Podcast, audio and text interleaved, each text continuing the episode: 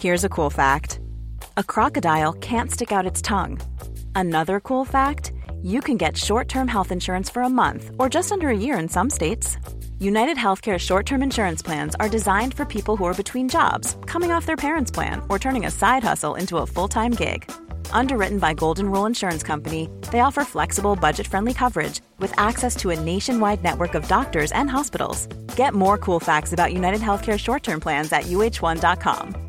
Quality sleep is essential. That's why the Sleep Number Smart Bed is designed for your ever evolving sleep needs. Need a bed that's firmer or softer on either side? Helps you sleep at a comfortable temperature? Sleep Number Smart Beds let you individualize your comfort so you sleep better together. JD Power ranks Sleep Number number 1 in customer satisfaction with mattresses purchased in-store. And now, save 50% on the Sleep Number limited edition Smart Bed for a limited time. For JD Power 2023 award information, visit jdpower.com/awards. Only at a Sleep Number store or sleepnumber.com. Many of us have those stubborn pounds that seem impossible to lose, no matter how good we eat or how hard we work out. My solution is PlushCare.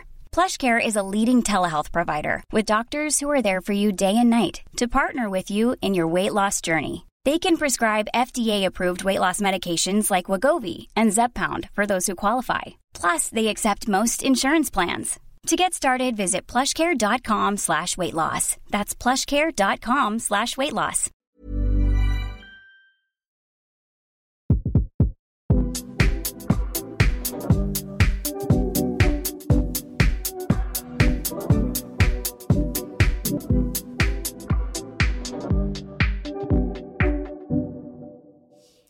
Hallo og velkommen til ukens episode av eh, Treningspodden. Denne uka så skal vi endelig snakke om noe vi har nevnt i podkasten mange ganger, som vi har ønska å snakke om lenge, og det er mat og følelser.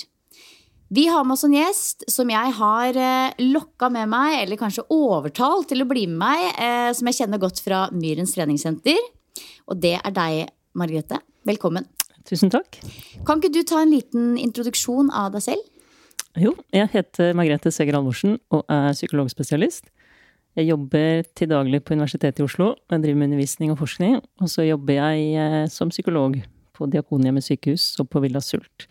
Så de siste 15 årene har jeg jobbet med mennesker som strever med spiseforstyrrelser. Mm. Men så jobber jo du og jeg sammen på Myrens, så jeg er også sykkel- eller spinninginstruktør der. Det har jeg vært i 15 år.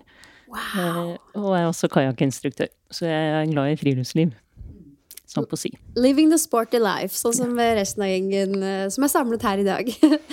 Eh, vi er veldig takknemlige for å ha deg her, for vi skal snakke om noe som eh, er et litt sånn ømt og vanskelig tema, og alle kommer inn med ulike perspektiver. Vi skal snakke om mat og følelser, og jeg føler at sånn generelt i mediebildet og oss mennesker imellom, så snakker vi mye om liksom næringsinnhold i mat, hva skal man spise, når skal man spise, hva er riktig, hva er galt, men noe som ikke snakkes mye om, det er jo mat og følelser, og hvordan mange av oss kan ha en tendens til å møte kanskje spesielt vonde følelser med, med mat, da, eh, på ulike måter. Og det er ikke noe gærent i det, men jeg tror det er fint å bare kunne ha en prat rundt det, bli litt klokere på uh, om det kan være et problem, hvorfor i så fall, når er det uproblematisk? Bare ha en god prat om mat og følelser. Og der, der tror jeg du har kompetansen på plass, eh, Margrethe. Vi får se. Skal gjøre mitt beste. Eh, vi har fått inn spørsmål fra lytterne, eh, i tillegg til at vi lurer på litt ulike ting. Og vi ser jo at overspising er noe av det veldig mange har spørsmål om. Så kanskje vi skal begynne med å bare snakke litt ekstra om det. Mange vil jo se på liksom overspising som den skjulte spiseforstyrrelsen. Hva tenker du om det, Margrethe? Jeg tenker jo Overspising er et fenomen som eh, går både inn i spiseforstyrrelsene, og som er et uh, mer generelt uh, fenomen. Uh, på mange måter, hvis vi skal begynne med det du spør om, da, om det er den skjulte spiseforstyrrelsen, så har det lenge ikke vært en diagnose i diagnosesystemet vårt. Sånn at i den diagnosesystemet, eller det diagnosesystemet vi bruker i Norge, så fins ikke overspisingslidelse. Og sånn sett så er det skjult. Mens da i den nye eh, DSM-5, som den heter, den amerikanske manualen som kom i 2013, så er det kommet inn som en egen lidelse. Og dermed så kommer jo også fenomenet mer eh, i fokus, og det får oppmerksomhet. Eh, og det har nok gjort at mange som strever med den problematikken, også har opplevd å bli usynlige, for de har ikke blitt møtt i helsevesenet som en psykisk lidelse, men ofte heller med et vektproblem eller et livsstilsproblem. Men når det er sagt, så er overspising Jeg tenker at det er Vi skal kanskje snakke litt om hva det er for noe. Fordi overspising i seg selv innebærer jo en opplevelse av at man spiser for mye, og at man opplever at man ikke har kontroll på det man spiser. Eh, så vil noen si at det også handler om at man i reelt sett spiser for mye per måltid. Eh, men det eh, er det ikke nødvendigvis, fordi vi kan skille mellom det som kalles for subjektiv overspising og objektiv overspising. Og subjektiv overspising er at man opplever selv at man spiser for mye ut fra hva man hadde tenkt man skulle spise. Mens objektiv overspising er at man reelt sett spiser mye mer enn det som de fleste ville tenke er innenfor et måltid. Og subjektiv overspising inngår ofte f.eks. i anoreksi. Eh, mens objektiv overspising vil ofte være vanlig ved en overspisingslidelse eller en bulimi. Men dette kan også gli over i hverandre, så det kan være både og. Så jeg tenker at vi kan se egentlig på overspising som et fenomen som er et kontinuum fra de som overspiser kanskje en eller to ganger i året. Helt uproblematisk. Men de kan oppleve dårlig samvittighet eller synes at det er vanskelig der og da, men de slipper det til de som overspiser kanskje regelmessig eh, en gang i måneden, eller kanskje oftere også, eh, som oppleves som problematisk. Eh, og da snakker vi om et spiseproblem. Eh, og så har vi de da som eh, inngår som tilfredsstiller kriteriene for en diagnose. Da er vi over i overspisingslidelse. Så jeg tror vi må liksom tenke at vi har lidelse, vi har et problem, og så har vi det uproblematiske. Mm. Men overspising kan inngå overalt. Mm. Vi la jo ut eh, forespørsel til lytterne våre på Instagram før jul om å sende inn eh, spørsmål rundt det som handla om mat og følelser, uten å legge noe føringer, egentlig, bortsett fra nettopp akkurat de to ordene, mat og følelser. Og vi ble egentlig ganske overraska over hvor mye av det som kom inn, som gikk på nettopp dette med overspising og dårlig samvittighet. Og jeg tror det er litt eh, interessant det du sier i forhold til at overspising kan være både en lidelse, et problem og noe som vi absolutt alle gjør. For jeg tenker det er jo kanskje litt viktig å understreke at det med å spise for mye, mer enn du hadde tenkt, eller mer enn det som er vanlig for den saks skyld, i, det som inngår i et måltid, det er jo kanskje noe absolutt alle gjør innimellom. Eh, jeg kan i hvert fall kjenne meg igjen i det, at noen ganger så blir det litt for mye av det gode, og så tenker jeg sånn, det var kanskje litt unødvendig å spise den siste porsjonen, for nå ble jeg altfor mett. Men det betyr jo ikke likevel at du har et problem. Eh, men når vil du si at det går fra å være et eh, noe alle gjør, som bare er eh, ubehagelig fordi du får dårlig samvittighet innimellom, til at det faktisk blir et problem? Det er jo når det oppleves problematisk. altså Hvis man skal skille det fra at det blir en diagnose, så er jo en diagnose når det da skjer veldig regelmessig. Diagnosekriteriene sier minst en gang i uken. Eh, man opplever at man mister kontrollen. Det går utover liv og helse. Man, det fanger hele livet ens. Man tenker på det hele tiden. Eh, og man knytter hele sin verdi som menneske til kropp og mat og vekt, og hvordan man klarer å kontrollere det. Da er vi over i lidelsesspekteret.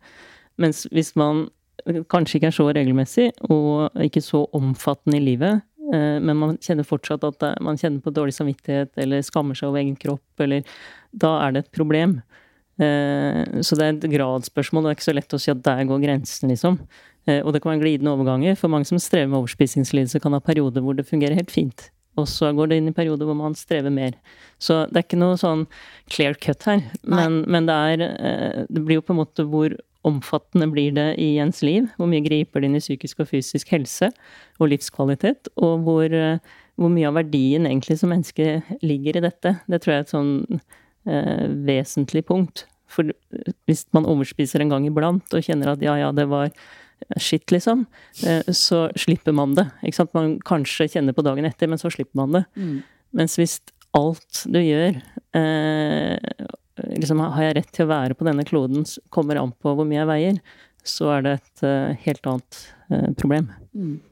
Men uh, altså, overspising Altså hvilke Hva er det overspisinga løser? Altså hva er grunnen til at man gjør det. For logikken i at jeg har det dårlig, så jeg spiser masse mat, er jo ikke sånn Den er jo ikke direkte. Men det er jo mange koblinger der. Jeg vet ikke, Hva tenker du, hva tenker du om det? Hvilken funksjon fyller det i folks liv? Jeg tror eh, Altså, mat fyller jo veldig mange funksjoner i livet vårt. Ja. Eh, ernæring er en, en, del av det, men det er jo ikke det viktigste nødvendigvis. For det handler jo veldig mye om relasjoner. Det handler om hvem vi er, identitet, kultur, tradisjoner. Hvordan vi ønsker å leve. Sånn at, og mat blir også brukt i oppdragelse. Vi kan bli belønnet og få en is, eller vi kan Eh, få trøst med en kjeks når vi er lei oss, eller vi kan bli straffet og ikke få dessert fordi at vi ikke har oppført oss pent. Sånn at vi lærer jo ganske fort at mat har en, en funksjon, eh, og mat har en funksjon i forhold til følelser. Eh, og hvis vi tenker Jeg liker å tenke på at vi har jo ulike forsvarssystemer i oss. Vi er kjent med fight, flight, freeze og submit. og og det er ulike reaksjoner vi kan ha for å også håndtere følelser. Og mat er en type fluktreaksjon for å få oss bort fra et ubehag. Eh, og da er det ikke bare mat vi driver med. Vi kan drive med rus, vi kan drive med selvskading, vi kan trene for mye, vi kan jobbe for mye. Vi kan gjøre veldig mye for å holde vonde følelser unna. Så der tenker jeg at maten kommer inn, eh, og på en måte blir en løsningsstrategi, da. Mm. Og da bør jeg kanskje si noe om følelser òg, men eh, Nei, det er helt uh, Det er så to the point. Og hvis, ja, som jeg nevnte innledningsvis, vi snakker mye om hva som er sunt, og hva vi bør spise for å oppnå ulike målsettinger, men samtidig så tror jeg at veldig mange vet alle disse tingene og gjør veldig mye riktig i store deler av tiden. Men så kommer dette her med mat og følelser inn i bildet, og da blir det umiddelbart mye vanskeligere å på en side følge den oppskriften man skulle, men også det å, liksom ha, å ha et avslappa forhold til det hele. Det å det å finne den gode balansen i forhold til mat, kose seg uten å få dårlig samvittighet, men spise bra uten at det oppleves som en straff, det er jo Det burde jo være lett, men det er jo ganske sammensatt. Det er skikkelig kronglete. Eh, og det har vel noe med at For det første, hvis, jeg tenker jo at det er noe med følelser også, for det handler om følelser, og det handler om at Eh, og, og, vi er jo født med evnen til å føle. Eh, og det er jo en overlevelsesstrategi. Og vi, de lærde strides om hvor mange følelser vi har, men det er jo ikke det viktigste. Det viktigste er at følelser kommuniserer noe. Det har en funksjon. Vi kan kommunisere til andre hvordan vi har det. Vi kan kommunisere til oss selv. Vi skjønner hva som skjer med oss. Eh, men gjennom oppvekst og livet så kan jo det krølle seg til, som gjør at vi ikke blir så innmari gode til å kjenne etter. Kanskje er det farlig å være sint eller lei seg, eller eller det blir trøstet bort med mat, f.eks. Og da mister vi tilgangen til, til informasjonen i følelsen. Eh, og hvis følelsen bare er skummel, fordi jeg ikke vet hva jeg skal gjøre med den, så vil vi jo gjerne gjøre et eller annet for å få det bort. Og da kommer maten inn. Eller andre, det andre jeg nevnte. Så, så det er jo noe med at følelsen vår er helt naturlig, men vi kan få et krøllete forhold til det, og da kommer maten inn. Så det å være nysgjerrig på hva er det som egentlig ligger bak, da. Hvorfor spiser jeg nå? Hva er det som eh, Hva er det egentlig Spiser jeg fordi jeg er sulten, eller spiser jeg eh, fordi at jeg kjenner på et eller annet? Mm. Vet dere, eller vet man noe om hvor vanlig overspising er når man kommer over i kategorien problem eller lidelse? Altså det vi vet, er at overspisingslidelse som spiseforstyrrelser, så er den mest vanlige spiseforstyrrelsen. Så omtrent 60% av spiseforstyrrelsene er overspisingslidelse. Eh, og eh, mens i befolkningen generelt så tenker jeg det er kjempevanskelig å telle, fordi at det er veldig mye skam. Det er noe mange ikke snakker om, og dermed så er det veldig vanskelig å vite hvor mange det er. Eh, men jeg tror det er veldig mange. Og så må vi jo tenke på den skalaen vi har snakket om, da. Liksom, men er, jeg tror det er veldig mange som av og til, eller relativt regelmessig, eh, overspiser, eller trøstespiser, spiser på følelser. Mm. Eh, mm. Så for de som Altså, jeg kan kjenne meg igjen i masse av dette her, og vi snakka om det før vi eh, gikk, eller begynte å ta opp, at jeg har hatt mine problemer i 20-åra Uten at jeg noensinne har liksom følt selv at jeg måtte oppsøke hjelp, men det har opptatt veldig mye av min eh, tid og min tankekraft, og også styrt liksom valgene mine i forhold til hva jeg brukte tiden min på, hvem, hvilke mennesker jeg var med, sånne ting, da. Um, vi kan ikke finne løsningen her i dag, men har du noen gode råd til de som hører på nå og kjenner at åh, oh, dette kan jeg kjenne meg igjen i? Jeg har en tendens til å ty til mat og godteri for eksempel når jeg er stressa eller når jeg har det kjipt. Altså, det er jo kjempenaturlig. Hva, hvilke råd ville du gitt til eh, oss i de settingene for å hanskes med vanskelige følelser på en annen måte, da? Jeg tenker det er jo viktig å vite når skal man prøve å løse noe på egen hånd, og når skal man søke hjelp. Eh, og det du spør er jo på en måte når skal jeg løse det på egen hånd, prøve ut selv. Eh, men det er noen ting jeg tenker at hvis man er gravid, hvis man har en alvorlig somatisk sykdom, eh, hvis man strever med rus, andre ting, hvis man har vært utsatt for traumer, så tenker jeg at da skal man oppsøke profesjonell hjelp før man begynner å, å prøve å løse det på egen hånd. Fordi at det å endre på spisevaner også I og med at maten har en funksjon, så kan andre ting komme opp. Så jeg tenker det er noen bare, Da må noen Da må man søke hjelp. Mm. Men så kan man eh, prøve på egen hånd, og det er jo noe å eh, Litt det vi har snakket om, være å prøve å være nysgjerrig på Føler jeg på et eller annet? Hvorfor? Hva er det som foregår inni meg nå? Eh, fra at man prøver kanskje bare å rømme unna, til at Eh, at det har en eller annen verdi, da. Eh, så man blir litt mer kjent på hva, hva det er. Og så er det jo sånn, Er jeg lei meg? Eh, trenger jeg egentlig trøst? er jeg sulten? Så er det noe annet. Men så kan vi tilfredsstille de behovene på andre måter. Er det andre ting jeg kan gjøre? Er det noen jeg kan snakke med? Kan jeg gå meg en tur? Kan jeg ta meg en dusj? Kan jeg gjøre andre ting? Mm. Og da må det jo være noe som Eh, er lett tilgjengelig, noe aktivt, noe som er lett tilgjengelig å gjøre, noe som er gjennomførbart, da. Så man ikke legger lista kjempehøyt, eh, så får man aldri gjort noe annet. Mm. Men i hvert fall som en, en prøve å øve seg opp selv til å si at ok, hva er det som trigger meg? Eh, hva er det jeg kjenner på? Kan jeg tilfredsstille dette jeg kjenner på, på en annen måte? Ja, for det er, jo, det er jo en kjent sak, er det ikke det egentlig med alle uvaner? At de er jo der av en grunn, altså de oppfyller et eller annet behov. Mm. Så du kan ikke bare bytte ut en uvane og tenke at ja, ja, ferdig med den. Du må på en måte se behovet som ligger bak, og som du sier, prøve å, å fylle opp det med noe annet, da. Uh, og for å komme dit, så må man jo tørre å stoppe opp litt, sånn som mm. du beskriver. Er det, altså, du er, jobber jo med mindfulness, Silje, og yoga, og så Silje er veldig sånn i zen. Store deler av tida, i hvert fall. Uh, der, og man snakker jo om mindfulness som et verktøy for å på en måte få et bedre forhold til mat og et bedre kosthold. Ikke fordi man nødvendigvis bare tar bedre, sunnere valg, men også fordi man bare ja, stopper opp litt, da. Ja.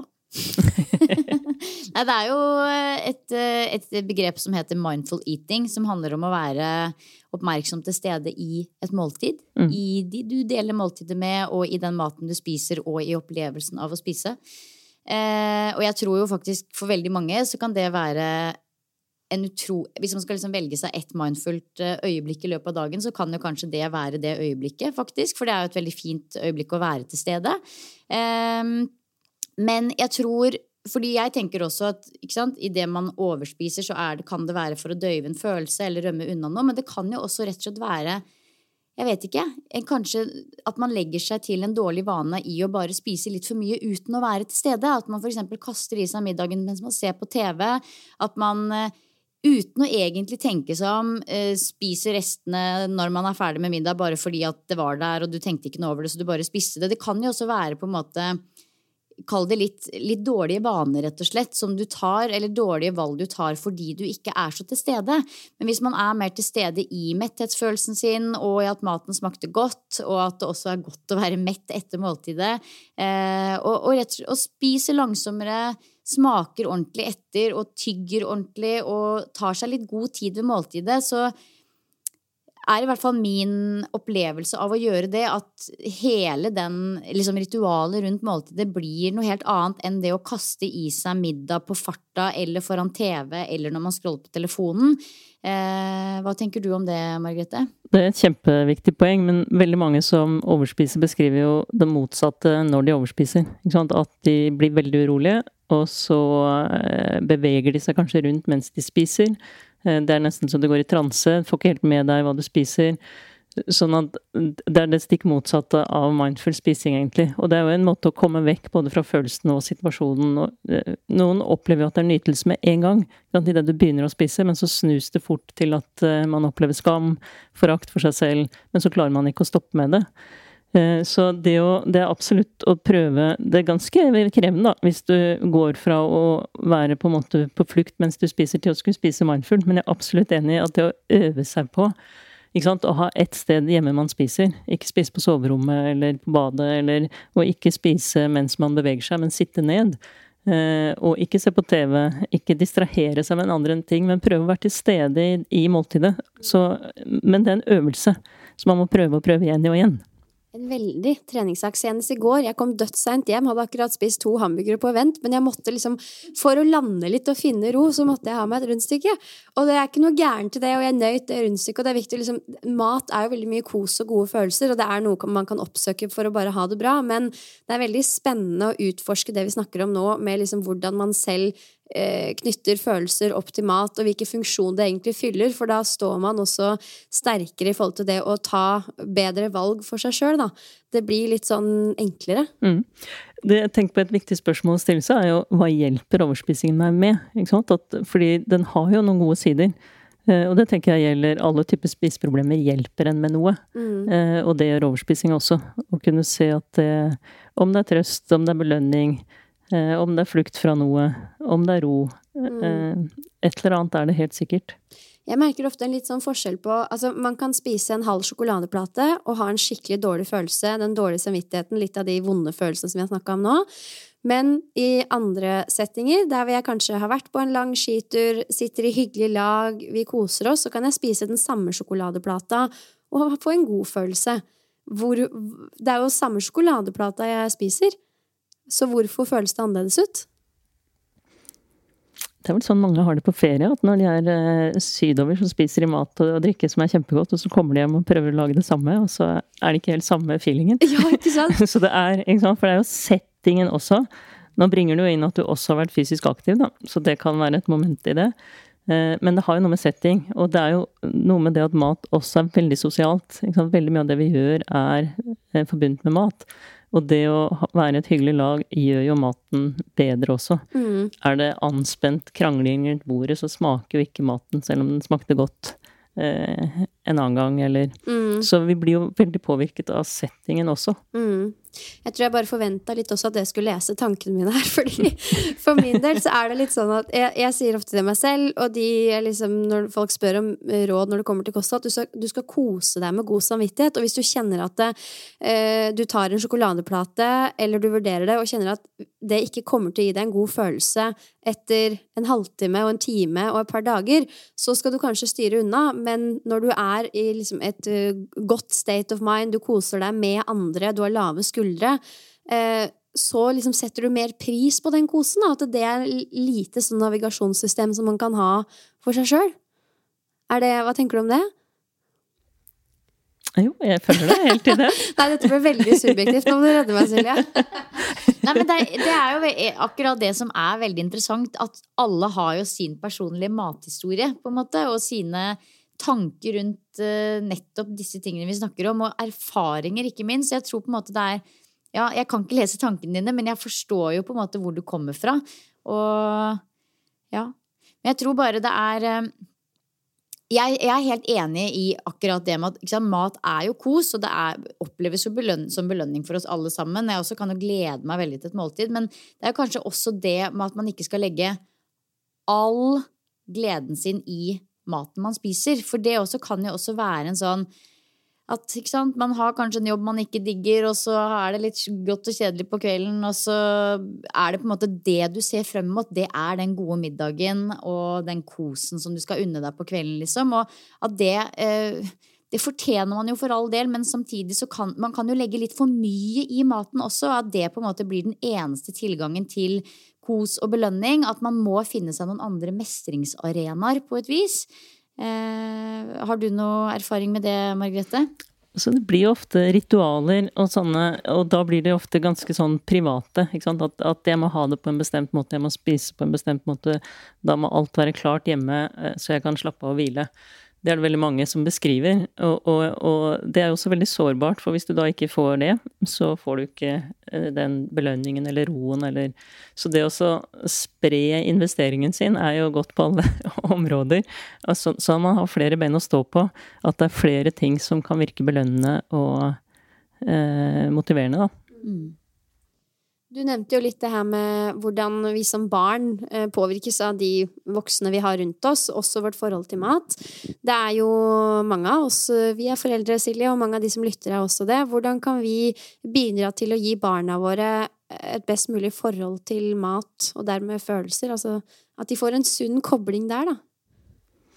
Det er jo et stort spørsmål, da. Ja, men, mye store spørsmål er i dag. ja, men, men, alt som kan bidra til at man får et avslappet forhold til mat, og at man Jeg tenker jo det å spise regelmessig, det å spise sammen, det at det er veldig lite snakk om mat og kropp når man spiser, det å Eh, det er jo et paradoks i at vi på en måte skal spise sunt, men når vi skal belønne eller trøste, så spiser vi det som blir definert som usunt.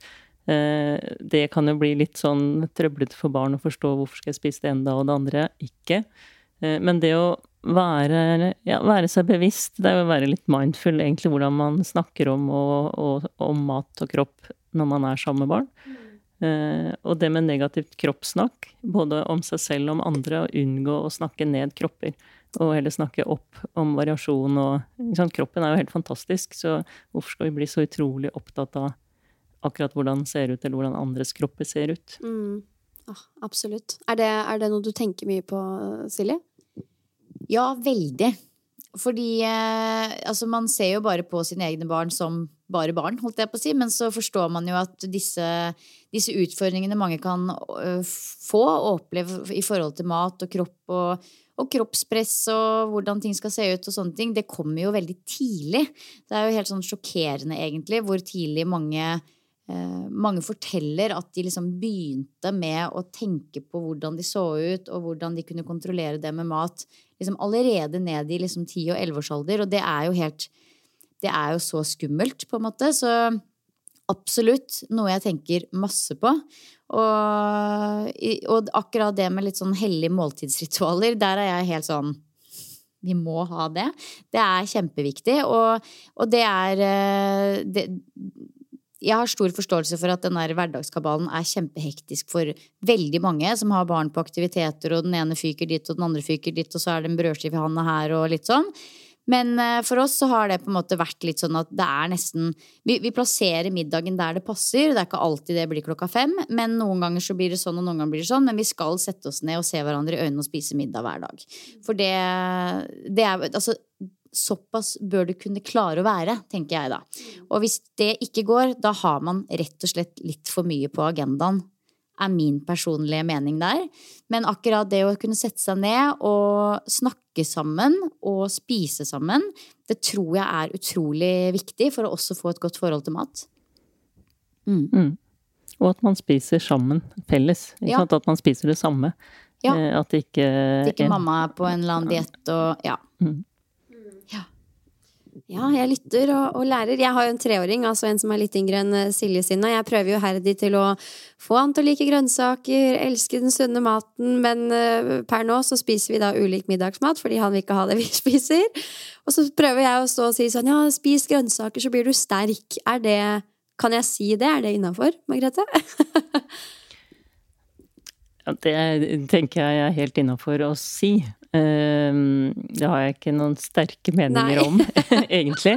Eh, men det er mer eh, å snakke opp, ja, enn å snakke, snakke det ned, at det er dårlig mat. Eller jeg tenker jo at all mat er bra mat. Det fins jo ikke farlig mat. Det handler jo om mengder og hvordan man spiser mm. eh, over langen, da. Mm. Så, så det, det ikke gjøre mat til noe som er skummelt og farlig. Mm. Ikke sant?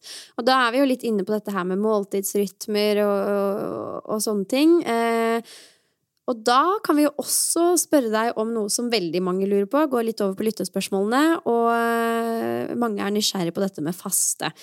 Vi skal ikke snakke kjempelenge om det, men jeg tenker at det er mulig å ikke komme inn på, eh, nå som stadig flere snevrer inn dette spisevinduet sitt. Og for å sette det litt på spissen, man får høre at eh, sult er bare en følelse som man kan overstyre for å på en måte tvinge kroppen inn i dette 16-8-rutinen, eller å faste over flere dager. Altså det finnes jo mange ulike måter å gjøre det på. Hva er din umiddelbare holdning til det, Margrethe? Jeg tenker jo at voksne mennesker må få lov til å gjøre det de vil, men jeg er i utgangspunktet skeptisk fordi at jeg jobber med mennesker som strever med kropp og mat. Og vi vet jo at overspising og slanking eller å spise for lite henger sammen. Mange tenker at slankingen er en respons på overspisingen, men egentlig er det jo motsatt. At overspisingen er en følgetilstand av å spise for lite. Så hvis det blir for lange opphold mellom måltider, så trigges det en fysiologisk sult som gjør at hvis man da spiser, og man har et problematisk forhold til det, så er det veldig mye lettere å overspise. Da klarer man ikke å stoppe fordi at kroppen er sulten. Eh, så jeg tenker jo at skal man bli kvitt overspising, så er man nødt for å innføre et regelmessig kosthold med maksimum fire timer mellom hvert måltid. Eh, sånn som en tommelfingerregel, da. Mm. Og det, det, er et så viktig perspektiv som jeg føler at ikke alltid kommer fram, og det er kanskje ingen sin skyld, men altså for min del, da når jeg følte periodisk faste og skulle ikke spise på 16 timer, i kombinasjon med at jeg trente masse, var sikkert noe lavkarbo oppå der, og altså det var det ene og det andre, og det er klart at man blir jo så ekstremt sulten at man til slutt da bare kaster seg over alt man kan se, gjerne liksom lørdag kveld, for da er det lov å kose seg, men det ble jo aldri med den ene sjokoladen som man hadde kjøpt, altså da spiste man jo alt man kom over, jeg spiste over spiste opp maten til uh, hun jeg bodde med. Altså, det var uh, Skjønner du? Så, det, så, det, ble et veldig usunt mønster for meg, det her med å faste og skulle overstyre kroppens signaler for å følge en eller annen oppskrift. Da. Og det er så viktig å få fram, spesielt til oss treningsfolk, kanskje, fordi det er jo gjerne vi også som bare suger til oss disse nye helsetrendene.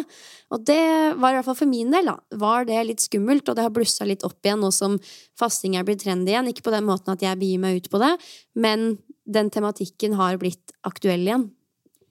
Ja, det er det jo ingen tvil om. Og det er jo, sånn som vi har vært inne på flere ganger før også, veldig mange det fungerer veldig godt for, men så er det også veldig mange som det absolutt ikke passer for, og da tror jeg liksom ja, mange er kanskje gode på å kommunisere at fasting er superbra, men ikke for de med spiseforstyrrelser. Men hva med alle de som er i den gråsona? Og hva med alle de som kan potensielt trigge på seg en spiseforstyrrelse ved å begynne å faste fordi man, man, går rundt og tenker på mat så mye fordi man er sulten, men likevel ikke tillater seg å spise. Det er jo ganske åpenbart egentlig at det kan trigge noen til å begynne med overspising. Absolutt, det kan være med å trigge. Det, det jeg, hvis vi skulle snakket om årsaker til spiseforstyrrelser, så er det et veldig stort tema, så vi skal ikke gå inn på det. Men, men, det er klart at det kan bidra. Og det er to ting ved det. At det ene er opphold mellom måltider, og det andre er jo Eh, at det er en greie. Ikke sant? At, at, det er en oppskrift man skal følge, da. Eh, mm. Som du var litt inne på, Pia. At eh, da det får et helt eget fokus, og dermed så får man fokus på noe eh, konkret utenfor seg selv som man skal strekke seg mot å fylle. Eh, Istedenfor at, at det er en del av det man spiser for å være i verden. Og jeg tenker alle, og dette er jo trender, de forandrer seg. Hadde vi tatt liksom de siste ti årene, så er det jo ti forskjellige trender. Eh, og de som allerede er litt sårbare for dette, de hopper jo på de trendene. Og så tar de ut de elementene som passer inn i egen problematikk. Og med faste så tar de ut fasten, men ikke at du da skal spise tilstrekkelig mellom måltidene, f.eks. Eller lavkarbo. Og så blir det totalen kanskje for lite. Mm. Eller for mye. Det kommer an på hva man strever med. Men det er noe med at man blir så opptatt av oppskriften og det man prøver å, å få til, at man glemmer litt hvilken funksjon mat og kropp har. Ja, og ikke minst tilbake igjen til det med det sosiale elementet, der vi lærer våre egne barn at mat skal være noe hyggelig, det er her vi kan slappe av senke skuldrene, se hverandre i øynene, at man er en del av det. Kjempeviktig. Men så tenker jeg også det er um, Ja, det er jo så mye man kan gå inn på når det gjelder det med faste, men, men, men uh, på et av de stedene du er tilknytta i forhold til jobb, er det sånn at du har merka, eller dere har merka en Eh, har, har, fasten på en måte satt i gang noe der? Er det flere som kommer til dere med utfordringer eller spørsmål knytta til det? Er det noe dere har lagt merke til, eller er det kanskje litt tidlig? Det er flere som er opptatt av faste nå enn en før. Ja. Eh, og det er en del spørsmål rundt det, og hvordan det er, og hvordan det ville påvirket meg, og mm. eh, sånn. Så det ja, for det som vi har diskutert litt i treningsboden tidligere, er at eh, sant, faste har jo vært trend mange ganger før. Men det som kanskje skiller seg litt denne, ut denne gangen, det som er litt annerledes på et vis, er at den fasten plutselig har fått denne helseparaplyen. Det er liksom nå Det går under, går under den, eh, den bolken der, under helse. Så det er på en måte blitt mye mer legitimt for alle å drive med faste. Før så var det jo mer en diett. Nå er det på en måte en del av det å være sunn. Og det mm, kan jo potensielt eh, være litt eh, skummelt. Mm. Absolutt, for da får det en annen legitimitet. Da er det under eh, sunnhet. Men det er det jo mange av trendene som også har hatt. Mm. Mm.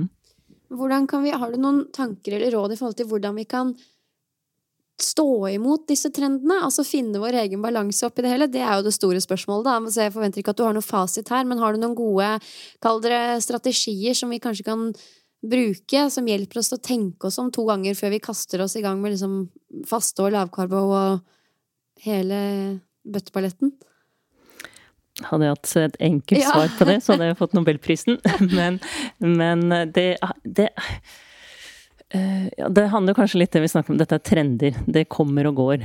Eh, og det er noe å prøve å finne ut hvor er det jeg har det bra. Når er det jeg kjenner at kroppen min fungerer, og at man kan hvile i det og prøve å holde liksom Beskytte seg egentlig mot alle disse nye eh, påfunnene som kommer. Eh, og jeg tenker på kroppen som er, Kroppen er jo helt eh, fantastisk. Hva den får til, og hva den er i stand til å gjøre. Og kroppen er jo egentlig en sånn eh, slags, en slags radar til å ta inn signaler utenifra og signaler til oss selv innifra. Eh, men hvis vi blir for opptatt av selve radaren, hvordan den ser ut, så mister vi jo evnen til å ta inn og ta, ta inn signaler, både å kjenne hvordan vi selv har det, og, og få inn verden. Mange som strever med spiseforstyrrelser, blir jo ensomme selv om de er sammen med andre, fordi de, sitter, de er så oppe i sitt eget. Så jo mer vi kan slappe av og tenke at det er mange veier til rom, og at det finnes sin egen liksom Der hvor jeg har det bra i det, og at det er en grunn til at det finnes generelle kostholdsråd fra helsemyndighetene man kan være uenig eller enig i det, men det er jo en grunn til at de er der. Eh, og liksom prøve å motstå og hoppe. Fordi idet vi hopper fra det ene til det andre, så blir ting ofte kaotisk og rotete. Mm. Eh, og da mister vi også kontakten. Så det viktigste er jo kanskje det Silje var inne på i stad. Kan vi være mindful til stede i vårt eget liv? Eh, og tørre å stole på at eh, det som jeg kjenner er bra for meg, er faktisk bra, selv om naboen gjør noe annet. Mm. Det er jo den store kunsten. Når vi bombarderes med ideer og nye dietter og forslag til det ene og det andre. Mm. Tørre å lytte litt innover, rett og slett. Altså, jeg er på ingen måte noe yogi, sånn som Silje, men det er noe av det jeg setter pris på når man skaper den stillheten som skjer når man drar på en yoga nidra hvor du bare ligger der i et rom, og folk utenfra bare 'hva er det som skjer her?' Men da det er så sjelden at du får de rommene i hverdagen hvor du bare er stille, og du virkelig kan kjenne etter ok, hvordan har jeg det, er det for mye på jobb nå, funker treninga jeg gjør, spiser jeg på en ålreit måte? Altså at man sjekker inn litt, da. For jeg tenker at det er jo ikke noe gærent i å prøve, og vi må jo også se det at mange trives godt med faste og syns det er digg å slippe å tenke på mat. Altså det kan også funke, men det er veldig viktig å huske på at fasiten ligger jo inni oss selv, og ikke i alle disse nye bøkene og debatten på NRK og hva alle andre måtte mene. Og det kjenner jeg sjøl på at kan være ja, det, det, er en evigvarende jobb, eh, og nettopp derfor er det viktig å, å stoppe opp litt, da. Ja, jeg er helt enig i det. Og jeg tror uansett om man er flink til å sjekke inn med seg selv, om det er gjennom en yogapraksis, meditasjonspraksis, eller bare å være mindful i naturen, øve seg på å være til stede uten for mye ytre stimuli, og faktisk er ganske i kontakt med hva du selv kjenner, så tror jeg fortsatt man kan la seg påvirke men kanskje man på en måte snapper litt ut av det litt raskere. At man på en måte man blir litt interessert, og ok, hva er dette? Og så klarer man å bare man klarer å ta seg litt inn igjen raskere. Jeg vet ikke, jeg kan i hvert fall, altså Senest den uka her så så jeg et innlegg på Instagram av en sånn trenings, treningsfyr som jeg følger, som skrev at han, at han er i gang med sånn en gang i, i, uka så gjør han 48 timers faste, faste. Og skrev da liksom på rekke og rad under alle helsefordelene han opp, eh, opplever med denne fasten. At han, han kommer i sånn super-mode ikke sant? og blir i beast-mode og bare løfter tyngre enn han gjør på alle andre økter, løper raskere enn han gjør på alle andre økter, er årvåken, kommer i kontakt med sitt indre, ikke sant? sitt indre dyr. Ja, det var ikke måte på. Eh, men i hvert fall så kjenner jeg jo litt der og da sånn Åh, det hadde jo vært litt interessant å bli kjent med det urdyret, ja. men så liksom, ok, legg vekk telefonen, og så sånn ja, men det er nok egentlig ikke for meg. Jeg hadde nok ikke trivdes så godt med Altså, Det er nok kanskje noe med det at du kan, du kan være en uh, beinhard yogi, men likevel la deg påvirke. Men du minner deg selv på litt raskere, tror jeg, hva som egentlig er riktig for deg. Men vi kan nok Vi lar oss nok påvirke litt alle sammen. Mm. Absolutt, det tror jeg, men du berører jo også litt hva er det vi skal med trening og kosthold? Altså, det er jo Skal du hele tiden liksom være da det supermennesket? Eller kan det være godt nok? Må vi hele tiden strekke oss mot å bli bedre og yte bedre og være enda mer på? og jeg tenker jo hele den delen av samfunnet vårt bidrar jo inn i dette. Og det er ikke så lett å kjøre med bremsene på, men kanskje vi trenger det innimellom. Mm. Fordi det kommer nye sånne ideer hele tiden. Mm.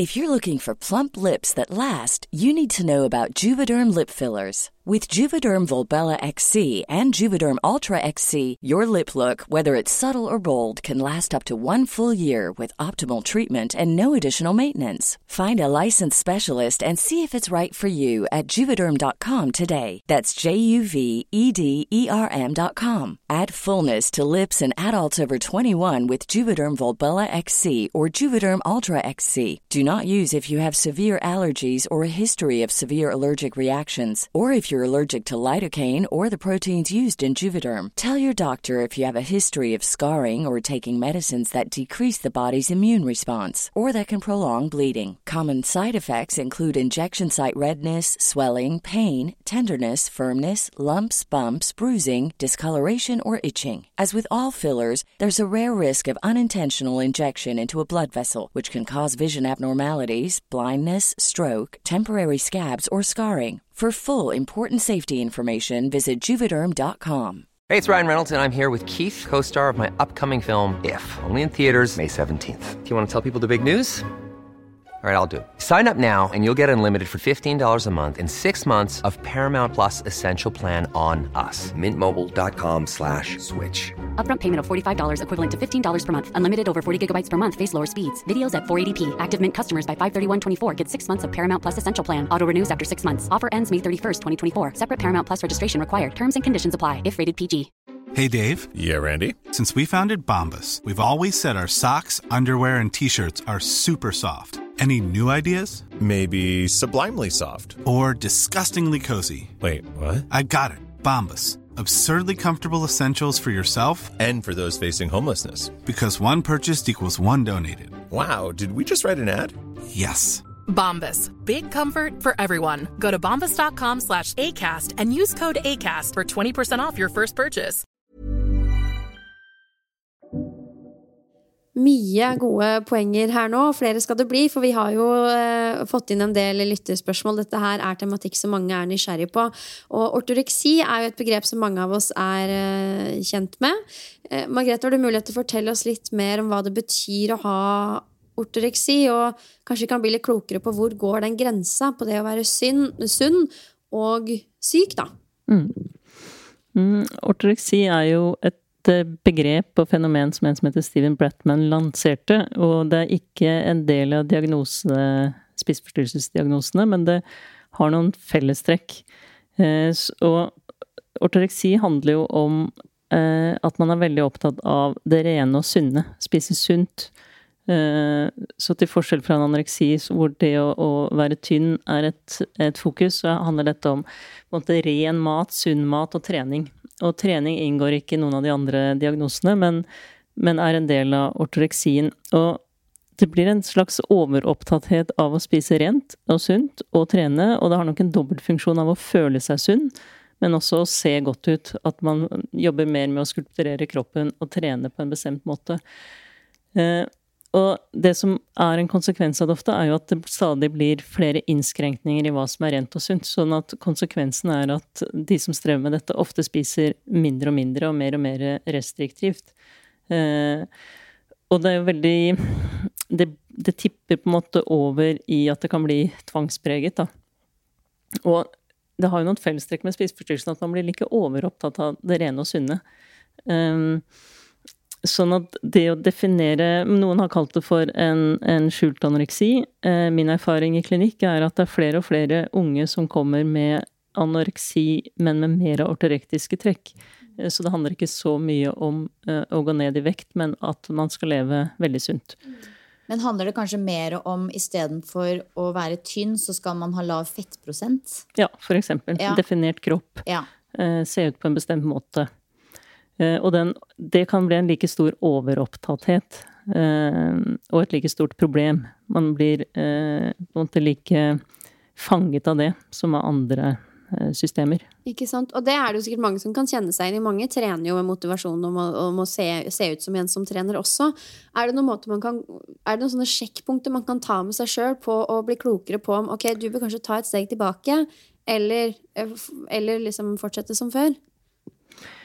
Noe av det som er tricky med dette, er jo at Eh, hele samfunnet vårt er opptatt av trening og sunnhet. Så det å finne grensen mellom når er dette en bra ting å gjøre, og når er det mer skadelig, det er ikke så lett. Men det er jo noe Hvis man ikke kan la være eh, å trene, eller ikke kan la være å spise det som man har bestemt seg for å spise, eh, så har man på en måte mistet kontrollen. Da har man mistet fleksibiliteten til å, å spise og leve fritt, da. Sånn at det er jo noe med fleksibilitet. Det er noe med hvor mye opptar det, hvor mye styrer det livet mitt. Er det sånn at jeg ikke kan delta på andre ting, f.eks. For eksempel, fordi at dette kommer i veien, da begynner det å bli et problem. Eh, så hvis det begrenser livet, er mer tvangspreget Jeg har ikke, jeg opplever at jeg ikke har kontroll, da. jeg kan ikke la være å gjøre det. Da tenker jeg at det begynner å bli mer problematisk. Mm. Og for da, ikke sant, hvis, eh, hvis, det går helt over i at eh, min verdi er knyttet opp til at jeg ser ut på en helt bestemt måte, eller jeg klarer å følge den dietten, da begynner det å bli et, en spiseforstyrrelse. Men bare så vi har Det på det, det er jo ikke noe gærent som sagt, i å spise bra og trene for å se på en god måte. Nei. Så det er ingen som skal få en dårlig følelse rundt det. Men det er viktig at vi ikke lar oss rive med for mye. Og jeg tror det er veldig viktig det du sier, at det er veldig akseptert i dagens kultur å være ganske ekstrem når det kommer til både mat og trening. Så det er derfor man, man kanskje være litt ekstra på vakt. fordi Ironisk nok så får man gjerne hyllestyr jo mer ekstrem man blir. Og det kan jo også være litt uh, skummelt. Mm. Um, det er også noen som lurer på om det er stor forskjell på kvinner og menn i forhold til skam og mat. Og også generasjoner. Kan du ta dette med kvinner og menn uh, først, da, i forhold til ja, skam og mat? Det var et veldig interessant spørsmål, uh, og her har jeg ikke noe uh, forskning å lene meg på. Jeg må bare tenke litt høyt rundt hva jeg har erfart selv med det. Men jeg tenker rundt skam og følelsen skam, så tror jeg at eh, menn og kvinner eh, har evnen til å føle skam i like stor grad, men at vi kanskje skammer oss over forskjellige ting. Og skam er en følelse som ofte inntreffer hvis vi ikke når standarder, våre egne eller andres standarder eller forventninger. Eh, så de vil se litt ulike ut for menn og kvinner. Nå er det ganske mange studier som viser at både menn og kvinner er misfornøyd med egen kropp. Påfallende høye tall både blant unge og voksne. Eh, og at eh, de ønsker å endre på kroppen sin. Og det, det tenker jeg er eh, urovekkende. Fordi at kroppsmisnøye er med på å, å bidra til spiseproblemer. Det vi vet med menn, er jo at mange gutter som har spiseforstyrrelser, da, har en historie med overvekt før. Og mange har opplevd å bli mobbet for egen kropp og har vært overvektig eller det er det mange jenter som også har, men, men, det er på en måte noe som skiller seg litt ut blant gutta. Um, så jeg, jeg tror at, uh, at det er veldig mange mørketall når det gjelder menn og spiseproblemer. Når det gjelder overspisingslidelse som, som, uh, som spiseforstyrrelse, så er uh, kjønnsfordeling omtrent 50-50. Så det betyr at det er veldig mange menn som strever med dette. men det blir mindre snakket om, tror jeg. Men er det, er det sånn generelt sett når det gjelder spiseforstyrrelser, høyere antall kvinner enn menn? Ja, når det gjelder anoreksi og bulimi, så er det omtrent én av ti som er menn. Mens, da, mens overspisingslidelse så er det omtrent 50-50. Jeg så eh, forrige uke, helt uavhengig av det her, egentlig, jeg bare kom på det nå, en sånn graf om som gikk på personlighetspsykologi og forskjellen på menn og kvinner når det gjelder selvtillit på ulike faktorer, der annet en av de var å ha høy selvtillit på det å se atletisk ut, og da scora menn mye høyere enn kvinner. Eh, mens kvinner f.eks. scora høyere på det å holde seg innenfor normene i samfunnet og, og, og, og stille sterkt i familien og sånne ting, så stilte menn ganske mye høyere på bl.a. selvtillit på det å se ut eh, godt nok eller atletisk nok eller ja. Så det kan jo kanskje henge litt sammen med det. At det stilles på en måte høyere krav til kvinner i forhold til hvordan vi skal se ut. Jeg vet ikke. Ja, og det, det, er jo gjort noen norske undersøkelser på ungdom og kroppsopplevelse eh, og kroppsmisnøye. Og det er jo noe som skjer i tenårene med at kvinnekroppen forandrer seg jo i en retning vekk fra noe av det som kan oppleves som idealer, mens guttekroppen eh, endrer seg mer i retning av det som er idealer, knyttet til mer muskuløs kropp, da. Ja, og, og, og det er en annen ting også når det gjelder mann- og kvinnekroppen, er jo at menn og på en måte det å, Altså trenden, for å si det sånn, når det gjelder mannekroppen, er jo ganske stabil. Mens kvinnekroppen går jo i trender. Nå har det vært Kardashian i mange år. Nå skal det bli Kate Moss og heroin look igjen, på en måte, sånn som det var på 90-tallet. Mm. Og det er jo helt åpenbart at det kan trigge noen til å spise og gjøre ting med kroppen sin fordi de ønsker å følge trendene på mm. hvordan kroppen skal se ut. Mm. Eh, mens mannekroppen eh, Det er jo selvfølgelig, det stilles krav der òg, men den er relativt stabil i forhold. da. Mm. Men det stilles jo absolutt krav til mm. mannekroppen, og jeg tror der er det et, et mørketall på hvordan det preger unge gutter, og hvordan man også blir opptatt av trente kropper. Eh, ja. Absolutt. Og det rundt megareksi og, og på en måte ha en trent kropp, da. Ja. Eh, og med tanke på generasjoner, da. Er det noen forskjell på generasjonene? Nei, det syns jeg var et interessant spørsmål. Eh, for jeg tenker Jeg ble sittende og tenke på da at eh, sant, i 1970-tallet så skrev jo Susan Orbach en bok som het 'Fat is a feminist issue'. Sånn at temaet har jo vært der eh, i tidligere generasjoner også. Eh, men jeg tror at eh, det synes jeg er litt vanskelig å svare på, men jeg, jeg, tenker jo at det med sosiale medier påvirker jo definitivt eh, kroppsopplevelse og kroppsbilde og det med sammenligning. Og det er klart at en, eh, i min generasjon så var ikke det en del av tenåringstiden. Det er det nå. Eh, så det tenker jeg at påvirker. Men ellers så klarte jeg ikke liksom å tenke meg helt fram til hvordan generasjoner blir påvirket. Men jeg tenker alt rundt all, altså alderisme og det som blir snakket om nå, da, kvinnekroppen som forandrer seg over tid, markedsverdi, alt det påvirkes jo også hvordan vi ser på oss selv mm. og kroppen vår. Er det noe du merker i din praksis, dette med sosiale medier, og hvordan det preger oss med tanke på mat og følelser og kroppsbilde og ja, eh, absolutt. Mm. Eh, som en kilde. Jeg tenker det er ikke en, en, årsakskilde i seg selv, men det er noe som blir med på å påvirke eh, noe som allerede er vanskelig. Mm. Ja. Sosiale medier er jo definitivt eh, mye ytre påvirkning. Men jeg, jeg må komme på også en annen ting. Nå i jula så, så jeg Bridget Jones' Diary, som jeg ikke har sett på veldig mange år. Og jeg vet ikke hvor mange ganger det kommer fram i den filmen at hun er tjukk. på en måte. Noe hun på ing Jeg sa til mannen min sånn Syns du det er noe med denne dama som er tjukk, liksom? Er, hun er jo bare en sånn flott, helt vanlig, normal kvinne som fremstilles som ganske overvektig i den filmen gjentatte ganger. Og den kom jo ut for mange år siden. Så, men det kan jo hende at, da, at det var eh, f, eh, Hva skal jeg si Mer mangfold innenfor normalen tidligere. At nå på en måte er, skal, skal, det være veldig spesifikt i forhold til hvor det trender og, og kroppsfasong. Jeg vet ikke. Mm. Ja, det er øh, det er interessant. Det er jo Jeg fortsetter med spørsmålene, mm. Margrethe. Du har huet over vann, du. Ja, ja, ja. Eh, hvordan kan jeg Det her er et kjempeviktig spørsmål. Hvordan kan jeg støtte en venninne som sliter med skam vedrørende overspising? Og da kan vi kanskje også komme litt inn på hvordan vi kan eh, støtte på spørrende vis noen rundt oss som vi kan kanskje legge merke til at grenser til et eller annet, altså når man mistenker noe. Mm. Men ja, hvordan kan man støtte en venninne som sliter med, med skam? Mm. Bedre enn overspising?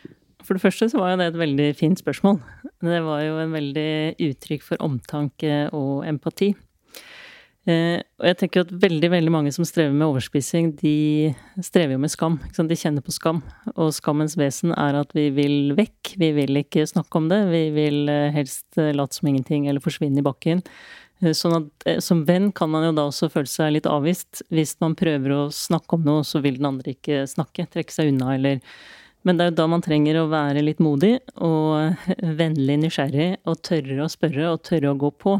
Og tørre å snakke om overspising og tørre å snakke om skam. Eh, og jeg veiledet en hovedoppgave hvor studenten intervjuet mennesker med overspisingslidelse, og hvordan de hadde blitt møtt i helsevesenet. Og det var utrolig trist lesing hvordan eh, det var møtt med veldig mye skamming av kropp fra helsepersonell. eh, egentlig. Hvor det ble snakket nedsettende om kropp, og, og veldig mye gikk på mer eh, altså vektreduksjon. Det var veldig litt oppmerksomhet på det underliggende problematikken og eventuelle traumer eller sårbarheter knyttet til, til overspisingslidelsen. Og det andre som de snakket om, var at eh, kroppsskammen ikke ble snakket om i terapi. Så det ble liksom snakket om kropp, men ikke at det var skam knyttet til kropp. Og jeg tenker det å tørre å snakke om kropp og kroppsskam eh, er avskammende. Så hvis denne venninnen og eh, om det er eh, Altså snakke med venninnen sin om dette. Eh, tørre å gå litt på, tørre å spørre, tørre å si at 'jeg ser dette og dette og dette', jeg lurer på hvordan det er for deg. Og jeg har veldig lyst til å høre mer om det. Og at man har tid, at man viser at man er nysgjerrig. Eh, og at man forstår at det er vanskelig, men at man veldig gjerne vil eh, snakke om det, da. Og prøve å hjelpe til. Så tenker jeg at det i seg selv kan være med på å dempe skammen. Og så er det klart at hvis man strever med overspising, så er det fort gjort å tenke at det definerer meg. Liksom kroppen min definerer meg, eller at jeg ikke har kontroll på maten definerer meg. Og som venn så kan vi jo hjelpe til og vise at det er andre sider ved dette mennesket som jeg liker. Det er jo ikke kroppen eller maten eller overspisingen som gjør at jeg er din venn, det er jo fordi det er alle de andre fine egenskapene. Eh, så hvis vi klarer å anerkjenne skammen som problem, og ta den på alvor, men også løfte fram at det fins andre egenskaper hos deg, så det, kan det være en vei. Men jeg tenker man må, være, man må være modig, og så må man være tørre å gå på selv om man blir avvist. Og det gjelder jo egentlig alle bekymringer. At hvis noen strever med dette, så vil de som oftest tenke at det ikke er et problem. Jeg vil i hvert fall ikke snakke med noen om det. Eh, men hvis vi da tør å, å si at vet du, jeg har lagt merke til eh, at du har spist veldig lite i det siste, eller jeg har lagt merke til at du spiser i smug, eller jeg lurer på hvordan er dette egentlig. Eller at noen kanskje unngår å møte opp på sosiale settinger ja. og sånne ting. Mm. Mm. For det er en del av det å streve med mat, er jo at veldig mange sosiale settinger handler om mat, som vi har snakket om, og da er det fort gjort at man avlyser det. Mm. Oh, ja, den, modig er et nøkkelord, for det er skummelt mm. å nærme seg en person og liksom touche innom så ja, sårbare temaer. Da. Så det handler om å ja, være modig, og det er jo en måte å vise at man bryr seg, og at man er, er der.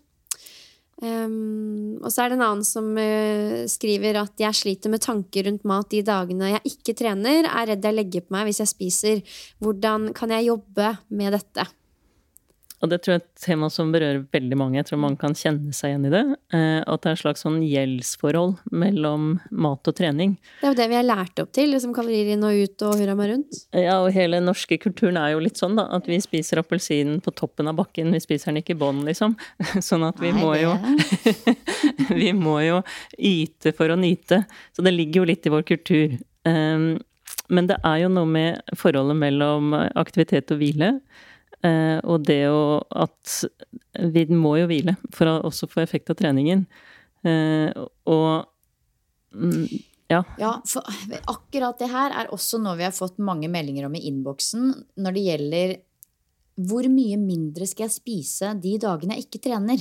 Det er det mange som har spurt om. Og det er jo noe som jeg personlig aldri har tenkt over noen gang. på en måte, At jeg skal spise mer de dagene jeg trener, og mindre de dagene jeg ikke trener. Og det er jo igjen fordi jeg er ingen idrettsutøver. Jeg trener jo som en del av uka mi, og noen dager gjør jeg det ikke.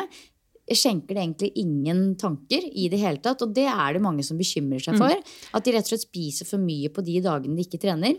Jeg ville snudd på det og sagt hvor mye mer skal jeg spise de dagene jeg trener. Ja. Eh, fordi at vi trenger en basis bare i kraft av å eksistere og være i verden. Og der er det jo eh, tommelfingerregler, men vi sier jo at en voksen kvinne trenger mellom 2000 og 2200 kalorier per dag bare for å være uten aktivitet, og en mann trenger rundt 2400-2600 kalorier for å være. Og hvis vi da er fysisk aktive, så trenger vi å spise mer. Eh, så og det, å, det, og det, er jo noe som Når jeg jobber med mennesker som strever med spiseforstyrrelser, er jo at kroppens maskineri trenger næring bare for, liksom for å puste, for at muskulatur, alt, alt inni oss skal fungere. Så trenger det næring. Eh, og det å forstå betydningen av det, at det er ikke fett, eh, det er, ikke sant, det er byggestoffer til kroppen vår, da. Og en annen ting som er kjempeviktig, som, som, mange som strever med dette, det er jo at vekt varierer. vår vekt varierer gjennom dagen, den varierer gjennom uka, og den varierer for kvinner avhengig av menstruasjonssyklus. Vi kan svinge med opptil halvannen-to kilo i vekt uten at, det er, eh, at vekten har forandret seg. Og at vektendring ikke er det samme som at man har lagt på seg. Så det, også, det er jo risikoen ved å veie seg ofte, fordi da får man mange tall eh, som går opp og ned, helt naturlig. Anbefaler du egentlig å ikke veie seg? Det kommer litt an på i, i, sånn, I det store og hele så tenker jeg ja. Mm. Men av og til så er det nødvendig. Enten fordi at man skal prøve å gå opp i vekt, eller man skal prøve å gå ned i vekt. Så må man ha en viss kontroll på det. Men jeg tenker jo at vekten i seg selv er egentlig helt irrelevant. Med mindre man har en spiseforstyrrelse i den ene eller andre enden. Mm. Målet er jo at man skal føle seg bra og være i kontakt med kroppen og ja, ha det bra. Og det er så viktig at vi snakker om det her, men det er også Vi må minne dere lyttere på at det er helt lov uh, å ville få bedre helse i form av liksom, Kanskje noen vil gå ned i vekt, mm. som du sier, eller det kan være å gå opp i vekt. Så det er ikke sånn at vi ønsker å gi noen dårlig samvittighet for at de er opptatt av helse, men heller hjelpe oss alle til å vite litt hvor den gode balansen ligger. Da. Og jeg kjenner sjøl at det her er en kjempegod og, og viktig påminner som jeg tror vi trenger jevnlig, mye fordi vi lever i den, det mediemiljøet som vi gjør, da. Uh, jeg, jeg, jeg, er helt enig med deg, men det er noe når vekttallet Man kan få litt sånne tvangstanker rundt tall òg, at mm. tallet er, viktig, er riktige tall. Mm. Eh, og noen er opptatt av hele tall, og jeg skal ikke være mer enn 50 eller mer enn 60 eller 70. Og så får tallene en verdi i seg selv, uten at vi egentlig har kontakt med om jeg har det bra eller ikke. Mm. Eh, og, og, det er jo noe med hvis vi prøver å presse kroppen til å ha en vekt under det som er kroppens normalvekt, så vil vi hele tiden eh, opprettholde tanken på mat og eh, eventuelt overspising, da. Ja. Så, så, det er noe med å, å finne en balanse hvor kroppen er i harmoni og på en måte mm. slapper av. For når vi ikke slapper av, så durer og går dette her bak i hodet vårt mm. som en problemstilling. Og det blir jo litt som å jobbe mot seg selv òg, hvis ja. man ikke klarer å slappe av på veien. Ja. Og da Ok, for å, for å, stille et annet spørsmål, da. Eh, hvis man ønsker, hvis man er overvektig, og det er mange helsefordeler ved å gå ned f.eks. fem kilo i vekt. Hva vil du si liksom er en sunn tilnærming til det? Har du noen tanker rundt det? og da skal vi ikke henge oss opp i liksom vekta at du skal gå ned fem kilo, men du vet at jeg blir en sunnere versjon av meg selv hvis jeg eh, får litt mindre å bære på. Hvordan kan man liksom nærme seg det på en sunn og god måte? Jeg bare tenkte at Hvis det er overspising inne i bildet også, så er det noe å prøve å akseptere at jeg har den vekta jeg har. Eh, og at jeg skal få bukt med overspisingen først. Mm. Eh, det er vanskelig. ikke sant? Hvis man er kritisk til egen kropp, så er det kjempevanskelig å akseptere det. Men jeg tror det er et viktig sånn startpunkt, at jeg må prøve å akseptere det. Mm. Eh, så få bukt med overspisingen, og så kan jeg eventuelt prøve å redusere eh, vekten. Eh, og jeg er ingen ekspert på, på kostholdsrådgivning eller vektreduksjon, men jeg tenker det kan man også få hjelp til. Eh, men at eh, det er veldig vanskelig å gjøre det samtidig som du skal få bukt med overspisingen. Mm. For det, det, er For noen så vil det være nødvendig for å få bedre helse. Mm. Eh, og det og, Men alt handler jo til syvende og sist om et regnskap mellom inntak og forbruk. Og finne en balanse mellom å trene passe mye Eh, det er den balansen som er det, det, det, er så mye lettere, fremstår det for mange, å velge det ekstreme uh, framfor å lete etter den gode balansen for en selv. For det, det er et kjempegodt poeng, for jeg ja. tror det er mye lettere å, til noe som blir veldig konkret, enn det litt flytende som en balanse er. Mm. For flytende er, eller en balanse er litt fleksibelt, mm. mens en, en diett eller et treningsprogram er noe kan være ekstremt. Da har jeg noe å holde meg fast i. Da skal det være sånn. Mm. Istedenfor at jeg må kjenne etter eller la meg være i bevegelse. Så det er et kjempegodt poeng, eh, som jeg tror er noe av utfordringen vår. Ja, å finne. Og, og, min balanse kan jo være et helt annet sted Absolutt. enn din, Margrethe, og din, mm. Silje. Hvor er det man selv har det bra? Det er eh, det, er det vi må liksom lære oss å kjenne skikkelig godt etter. Men så kan det være vanskelig, for kanskje du er så inne i din egen verden at du er helt blind på alt annet. Ja, det er Ja, jeg tror det er, et, det er, et, veldig godt poeng at akkurat det å finne balansen, det er det vanskeligste. Selv om det er eh, det optimale for oss alle, så er det det vanskeligste. Og så tror jeg også det er, veldig, så tror jeg også det er også viktig å anerkjenne at det å være i balanse, både når det gjelder trening og mat og for mye stress og for lite stress, holdt jeg på å si, og alt som handler om balanse, egentlig, der vi bør være, det, er jo ikke, trenger ikke å være perfekt, det heller. Nei. Det svinger veldig. Sånn at jeg tror det å liksom hele tiden strekke seg etter det som er det optimale, det vil være det mest slitsomme. Mm. Eh, men istedenfor å akseptere at det kommer til å svinge litt i alle retninger, og balansen er ikke alltid perfekt eh, Hvis man klarer å akseptere det, så tror jeg det blir enklere. Ja. Ja, det er et godt poeng, ikke sant. Og, og det forandrer seg også med livsfaser. Det er helt sikkert Ja. en annen balanse etter at dere fikk barn enn før. og men det er jo nettopp det vi er, Det er så mange dimensjoner vi lever etter, og hvis alle skal være på perfeksjon, eh, så blir det veldig, veldig vanskelig. Mm. Så da må vi kanskje slakke på noe annet for å, å finne en balanse. Mm. Og så er jeg opptatt av at vi må, ikke sant? Det er jo noe med å glemme kroppen. Et mål må være å glemme kroppen sånn passelig mye. Vi skal ta vare på den, men vi skal ikke være for opptatt av den hele tiden. Absolutt. Kroppen er jo, litt som du sa, et verktøy for å leve livet. Den er liksom ikke et mål, mål i seg sjøl. Mm. Eh, ok, Vi tar et par spørsmål til før vi runder av. da, Margrethe. Du, har jo, du skal, skal få lov til å slippe ut av rommet her snart. Em, tre spørsmål. Nummer én. Hvordan unngå overspising og dårlig mat i perioder der jeg er litt deppa? Det er et eh, veldig godt spørsmål, og jeg tenker at den som spør, har jo eh, skjønt eller sett noe viktig, da. En kobling mellom deppa og mat. Eh, og eh, jeg tror det å se mønstre er en forutsetning for at vi skal kunne gjøre noe med det. Og legge merke til at oi, når jeg er deppa, så overspiser jeg og spiser. Eh, og det er egentlig det første steget for å kunne gjøre noe med det. Men det er jo litt som jeg har snakket om før, å være oppmerksom på eh, når er jeg deppa? Er det når jeg er premenstruell? Er det, har det skjedd noe i livet? Er det noe mønster i når jeg blir deppa? Eh, og er det noe jeg kan gjøre for å forberede meg på at jeg blir mer sårbar for å være deppa? Eh, kan jeg planlegge så jeg er sammen med noen, eller kan jeg planlegge så jeg gjør andre ting? Eller kan jeg planlegge så jeg ikke har den maten jeg pleier å overspise på hjemme eh, akkurat da? Og kan det, hva er det jeg er deppa for? Er det en, en på en måte humørsvingning som, som kommer, eller er det noe jeg er lei meg for? Mm. er det et behov som ikke er dekket i livet mitt, eller noe jeg skulle ønske at jeg hadde? Og da er det jo litt som i stad, er det noe jeg kan, kan gjøre uh, for å hjelpe meg selv, og ha, ha litt medfølelse med meg selv, at nå er det skikkelig dårlig, nå er det, det er ikke noen bra periode, eh, men da kanskje jeg skal unne meg noe annet, eller uh, gjøre noe annet som er hyggelig. Ha litt andre kilder til eh, kos enn Mm. enn på en måte bare mat. Mm.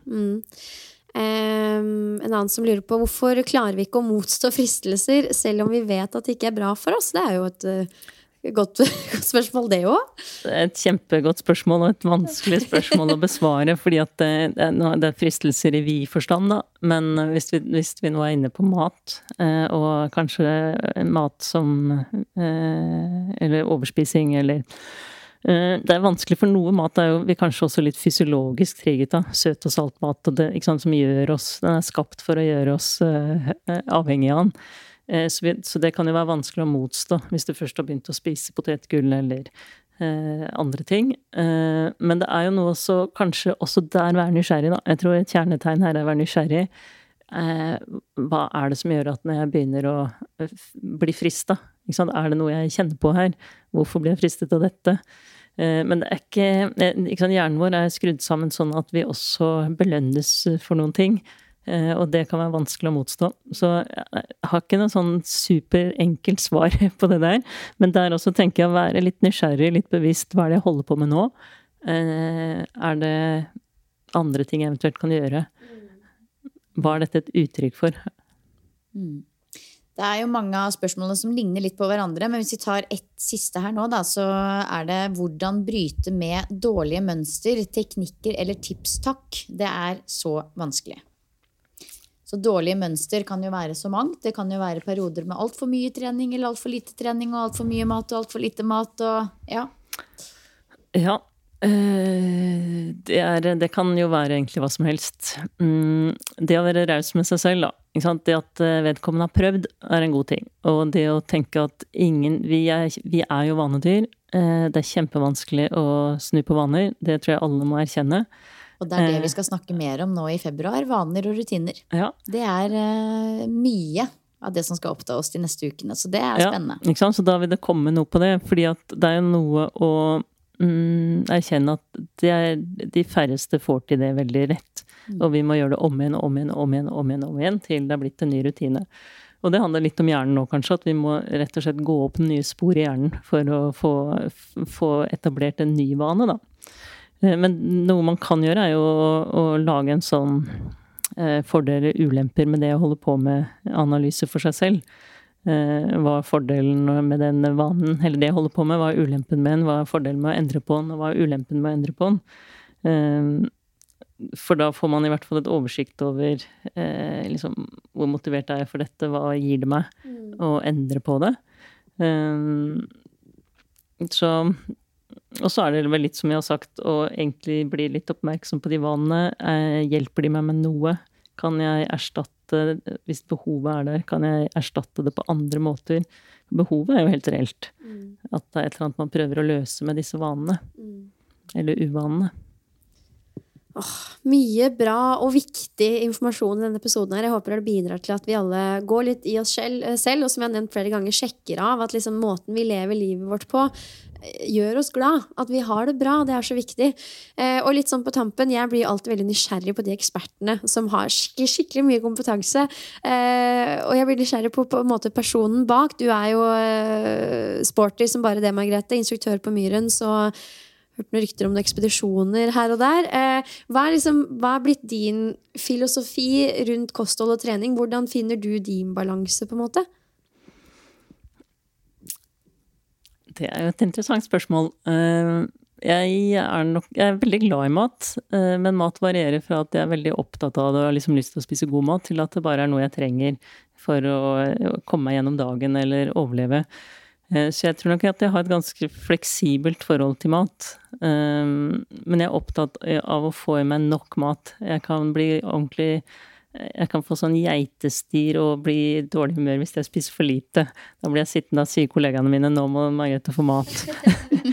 så, og, og, jeg må spise nok før jeg legger meg, for hvis jeg ikke har spist nok, så må jeg opp på natta og spise, liksom. Fordi jeg, så jeg, jeg er ikke noe god på å være sulten sånn sett. Men jeg har jo vært på noen ekspedisjoner, som du sier, og gått over Grønland og gjennom Nordvestpassasjen i Canada og flere sånne lange skiturer. Jeg har vært ute i telt i en måned, og da er det jo kaldt, og da trenger også kroppen veldig mye energi, og da spiser Der er det jo også ulike filosofier, men da spiser jeg jo ofte veldig på en måte det som går som junkfood. Da lever jeg jo på eh, nøtter og sjokolade og potetgull og det som er eh, mye kalorier og eh, lett vekt, for du skal dra med deg alt. Og da savner jeg jo intenst eh, frisk mat og eh, frukt og Så eh, et, mat, er ikke, jeg, mat er viktig, mat er godt. Jeg elsker jo å spise veldig god mat. Eh, og bli servert god mat og lage god mat. Men det er ikke sånn at det opptar meg veldig mye, egentlig. Og det er nok et mål å ha et mest mulig avslappet forhold. Jeg tror jeg kan spise nesten alt. Oh, ja. hva, hva, er dine tre beste tips til å, ha, leve et sunt liv? Som fra ditt perspektiv. Jeg syns alltid det er så gøy å høre. um, det er jo Hva skal jeg si? De tre beste tipsene, det er jo ikke ha noe eh, noe uoppgjort, liksom. Noen konflikter, noe som går og gnager på deg, eller gjøre opp ting. Sånn at det ikke er noe så at man har gnagsår. Mentale gnagsår. Eh, at man gjør ting som eh, man syns er gøy, lystbetont. Vi voksne må leke mer, at vi har det morsomt. Eh, det er en kilde til vitalitet. Og at vi pleier relasjoner. At vi har gode relasjoner rundt oss. Et menneske, eller flere. Men det er viktig. Nå er jo natur veldig viktig for meg, da, så hvis jeg kan si fire. Ja, det... Ja. Være ute ute i naturen. Ja. Mm. Åh, det var uh, oh, Og det er jo så fint, da vi snakker om eh, trening og kosthold og helse og sånne ting. Også det, du, det vi liksom rammer inn episoden med å avslutte med, er jo mentale prosesser. Det å ha det bra i seg selv. Da er det jo mye som løser seg. altså Mye av nøkkelen til godt liv ligger jo der. Og så kommer liksom trening og kosthold litt i andre rekke. Er det lov å si? Det er lov å si. Syns jeg er en god oppsummering. Ja. Jeg tipper at vi kunne sikkert lagd Eh, del to, tre og fire om denne tematikken. Og det var jo litt sånn når vi på en måte bega oss ut på dette her, at vi tenkte at eh, oi, her må vi faktisk snevre det inn. Fordi det er så utrolig mye. Altså det hadde jo vært interessant å liksom ta tak i eh, veldig mye utfordringer folk har rundt uh, mat og trening og spiseforstyrrelser eventuelt. Og treningsavhengighet og gudene vet hva. Men eh, det blei mat og følelser i dag. Det har vi vel egentlig merka på innboksen vår lenge at det har vært behov for. Og endelig så fikk vi gjort det. Så tusen, tusen takk eh, for at du tok deg tid til å komme hit i dag. Takk for at jeg fikk komme. Mm. Så ønsker vi dere som lytter en fantastisk uke videre. Håper dette var eh, spennende og interessant, og at det er noe som ja, man kan ta med seg videre. Planter et sunt frø. Ha det!